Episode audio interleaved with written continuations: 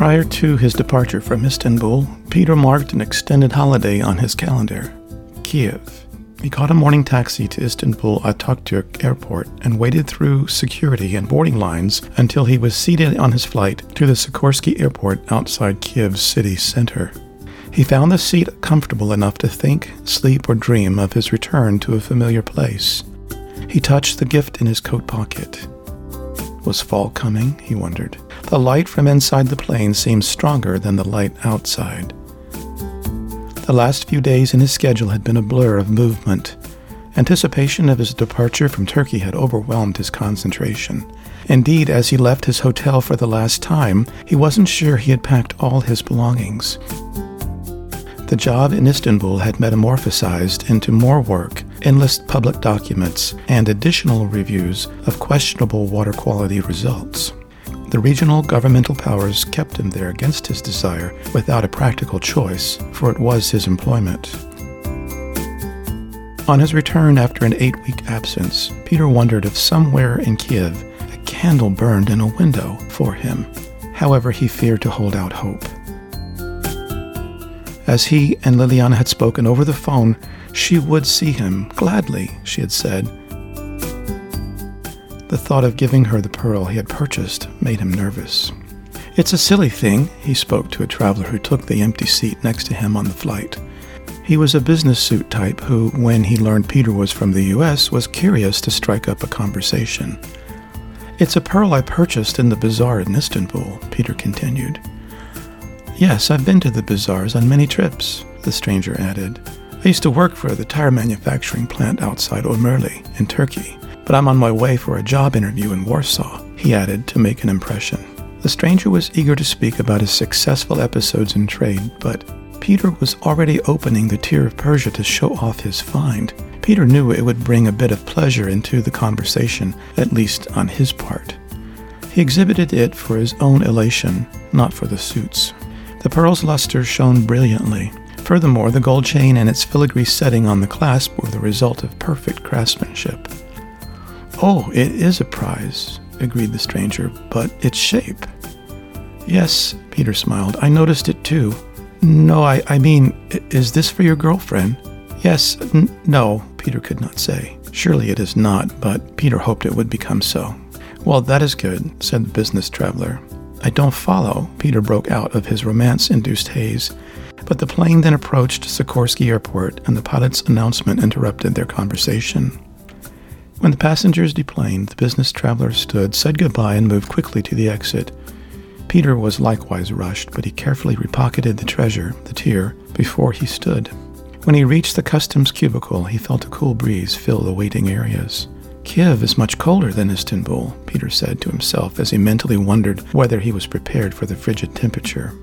Unfortunately, Peter had to give up his apartment after a month to save on expenses, and he had not thought to reserve a hotel for his visit back in Kiev.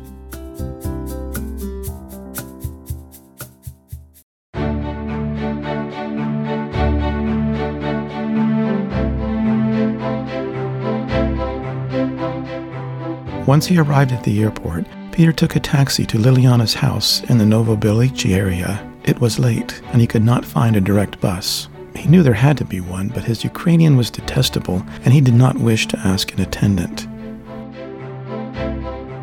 When he approached the house, it seemed odd that he had never been inside. Liliana had asked him to knock quietly lest he wake up Mrs. Vazuyenko. Thus, he called from his cell phone outside the steps. It's me, Peter whispered. Oh, yes, she whispered back. Where are you? The skin on her neck began to tingle.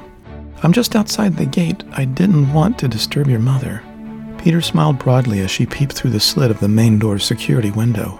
She grabbed her coat and hurried outside, but forgot, and the door slammed as it shut. Oh no, she yipped at the unfortunate sound, but laughed, grabbed Peter's arm, and pulled him away as quickly as possible to escape if, indeed, she had disturbed her mother's rest upstairs. To be sure, it was late. How was Turkey? she happily inquired. The mention of Turkey reminded both of his recent distance, how much she had missed Peter's company. It was fine, but too long, he feigned a complaint. Everything he had endured prior paled at that moment. Liliana firmly grasped his arm and cradled it in hers. They rapidly walked down the sidewalk into the cold night, into nowhere. He told her about one of his many projects.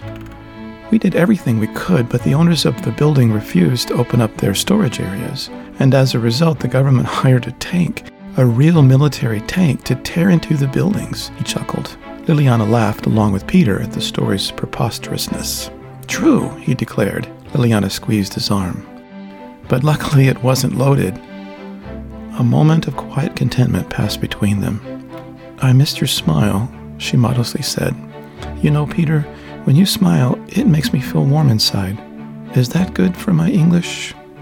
Peter was aglow. He had forgotten how fond he was of their talking. He would endure the harshest day in exchange for just an hour of her conversation. Yes, your English is good, Liliana. It is perfect. Peter tried to say the same in Ukrainian, but he failed. Liliana laughed and corrected him. His hand slipped behind her back, and she grabbed his arm tighter. Without planning, they had strolled south away from her mother's suburbs along sparingly illuminated lanes. When they reached the metro subway station, the yellow brightness of the growing number of streetlights gave the impression that they could go on forever in the falling chill. You must have a room somewhere, Liliana abruptly inquired. No, I, I had no time, but you know, my Ukrainian and Russian is so rough on the phone it is near impossible for me. He smiled, but Liliana did not. Oh, Peter, she became worried. The hotels may be shut. It is so late. Tomorrow is a national holiday, and so most people, even the hotel workers, have the day or part of the day off from work. She stopped and weighed his predicament. Peter was not as worried as she was. He was still walking on clouds and didn't care if he stayed up all night. Liliana then struck upon an idea. I have a friend of my mother who owns a pension with rooms for let. I will call her and we can see. It is in moments of need that friendship shows great colors. Liliana was indeed proud to give Peter her aid. If in her town she could not provide for Peter's basic necessities, she would have been ashamed. Her quick call and confirmation of a vacancy delighted her. She had performed more than a small charity. She had successfully negotiated a rescue. The direction of the pension was not far since they were headed in its general direction. As Peter had forwarded most of his baggage to his next job, he was light on essentials.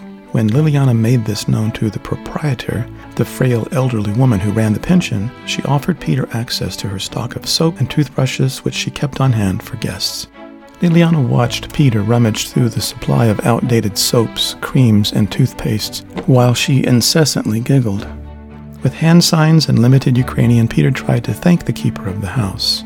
Yet her courteous mood changed when the elderly proprietor subtly asked in Ukrainian a question Peter did not understand. In the room, Peter asked Liliana about the matter. She's my mother's distant friend and is interested in nothing but gossip, Liliana half angrily blurted out. She is an old woman with much tongue to move about. Liliana's English faltered in her emotional state. She asked you what, though? She wanted to know if I were going to sleep here, too. Liliana laughed out loud, smiled, and made a face something near to a wink. Peter's heart raced, but he knew better. I brought you something, he changed the subject. Oh, yes? Liliana sang with animation as she spied the delicately wrapped present Peter presented. Peter carefully extracted the gift box, a lovely creation of hand laid papers and string. Liliana was numb when she viewed the jewelry sized box adorned with ribbons, string, and colorful paper for an instant, she imagined the box was her life inside Peter's hands. Liliana held her breath, not wanting to move lest she cry. After Peter placed the captivating creation into her palms, Liliana briefly paused to savor the moment, but then rapidly opened the wrapping and box. The lovely pearl with its gold necklace had waited for this moment. Beautifully colored, smooth, and milky, bound in a teardrop shape, the pearl called to the sea. Liliana begged Peter to place it around her neck as she raced to see what she might look like. Peter lifted the clasp and moved behind her. As he drew near, the subtle smell of perfume, the curls of hair unkempt about her ears, and her rushing breath filled him with both panic and excitement. A second felt like a minute. Slowly, with careful determination, he encircled the thin chain around her neck and drew the clasp securely shut. Because Liliana's skin tone was slightly olive, capable of tanning, but not darkened by the sun, the pearl appeared luminous on her skin, a marvelous match. While silver may have also worked the same magic, the gold chain signified a purity that confirmed Peter's choice. However, Liliana could not see and moved to the closest mirror. Peter stood behind her to witness the pairing of the two beauties. To him, Liliana was the real pearl. She was lovely in the sunlight, she was exalted in moonlight. She had a charm possessed with stern melancholy. Innate warmth flooded him when she spoke. For Liliana, Peter's charisma, found in his smile and steadfast eyes, gave her comfort. Her pulse raced as she watched him watch her in the mirror. His hands reached up to adjust the chain at the back, and she grabbed them. The two stood and faced the mirrored pair. In the reflection, their eyes locked. Holding her hands, he let them go to touch her delicate shoulders, while Liliana measured his breath on her bare neck. Their bodies did not touch except where Peter's fingertips met her skin. With his gentle hold of her, he turned her round to directly face him. Her lips slightly opened on impulse. Peter slowly closed his eyes as his face moved towards hers, and hers to his. It had been too long since their last kiss.